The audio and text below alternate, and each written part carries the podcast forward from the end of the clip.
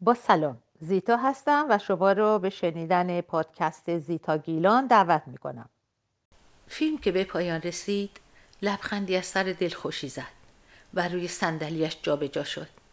به احترام همه دستاندرکاران فیلم سعی کرد که نام همه از کارگردان گرفته تا مسئول حمل و نقل را بخواند. با آخرین تماشاچی‌ها سالن را ترک کرد.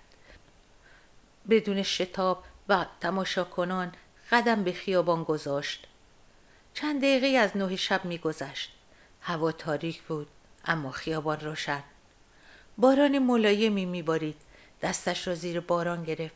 قطرات باران را حس کرد و در دلش به خودش خندید. صورتش را به طرف آسمان گرفت و آرام گفت: مرسی آسمان، مرسی. چه پایان قشنگی برای یک روز زیبا. خانه‌اش خیلی دور نبود، کمتر از یک کیلومتر فاصله داشت. قدم زنان به طرف خانه رفت. یک آقای پاکستانی ریزندام چتری به طرف او دراز کرد و گفت: تنها سه یورو. با خوشرویی سرش را به نشانه نه تکان داد. سالها بود که با خیال راحت زیر باران قدم نزده بود. چه باک که اگر خیس می شد. چه باک که دیر به خانه می رسید.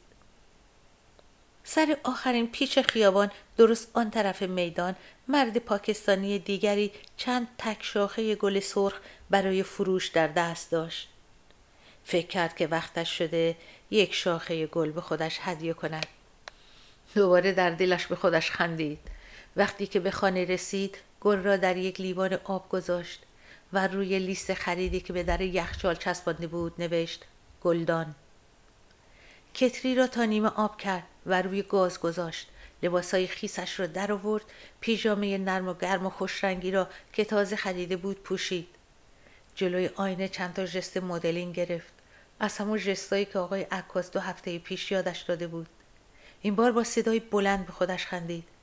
به تصویر خودش در آینه خیره شد و گفت: دختر، خودت میدونی که کمی دیوونه هستی، نه؟ هرگز فکر و آرزوی مدل شدن رو نکرده بود. چه کسی با صد و پنجاه و پنج سان قد از این فکر را کرده؟ اونم حالا که موهای سفیدش کمتر از سه هفته رنگ شدن با سرکشی خودشان را به رخش میکشیدند و خط اخم و لبخند هر روز عمیق‌تر میشد. تنها رفته بود به مرکز فرهنگی شهرداری محله که ببیند چطوری میتواند وقت آزاد خودش را پر کند. میخواست چند ساعتی در هفته به طور داوطلب جایی کار کند. میدانست که با این سن و سال دیگر نمیتواند کاری پیدا کند. نیازی هم نداشت. تا همین دو هفته پیش بیش از ده ساعت در روز کار میکرد. حالا که بازنشسته اجباری شده بود، کمی احساس بی‌مصرفی میکرد و میخواست کار مثبتی بکند. دختر جوانی که با او مصاحبه میکرد این ماجراجویی را بهش پیشنهاد داده بود. گفته بود که در حال آماده کردن سالنامه سال نو هستند که هر سال یک سالنامه با عکس خانم‌ها و آقایان داوطلب درست میکنند و گفته بود که تو با این صورت و چشمای مهربان باید بشوی بانوی ماه می، حالا که در ماه می هم به دنیا آمده ای. و بعد نخودی خندیده بود. فکر کرد که اشتباه شنیده. گفته های دختر را به صورت پرسشی تکرار کرد: که من بشوم بانوی ماه می در یک سالنامه؟ نه نه، چه کسی میخواهد یک ماه تمام عکس من رو روی دیوار خانه‌اش تحمل کند؟ آه، خودت رو دست کم نگیر. بین همه آنهایی که من دیدم تو شانس بیشتری هم داری. آه، تازه باید با زنان دیگری هم رقابت کنم؟ نه، شانسی ندارم. عمری شنیده بود که به درد هیچ کاری نمیخورد. نه مادر خوبیست، نه همسر خوبیست، نه مدیر خوبیست. حتی نمیتوانست خدمتکار خوبی هم باشد. میدانست که آنطور نیست. به توانایی های خودش آگاهی داشت، اما اعتماد به نفسش زیر سالها تحقیر و توهین دفن شده بود. دختر جوان کارتی را مهر زد و به طرفش گرفت و گفت: برو اینجا تا ازت یک تست بگیرن.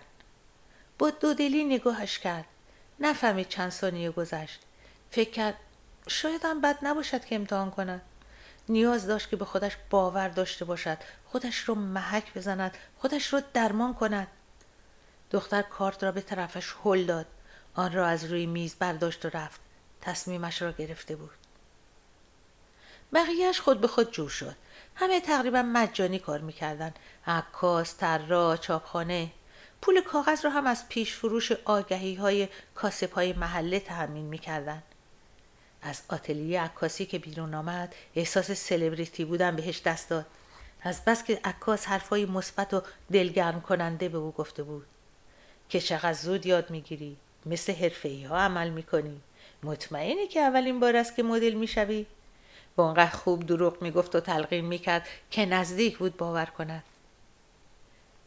تمام روزهای بعد را بیتاب بود، دلشوره داشت، دلش میخواست که انتخابش کنند، آرزو میکرد انتخابش کنند، اما مرتب به خودش میگفت خودت را گول نزن، بچه نشو. تا اینکه همین امروز خبرش کردند که به مرکز برود برای دیدن ماکت سالنامه و سایر چیزها. انتخاب شده بود شده بود بانوی ماه اردیبهشت.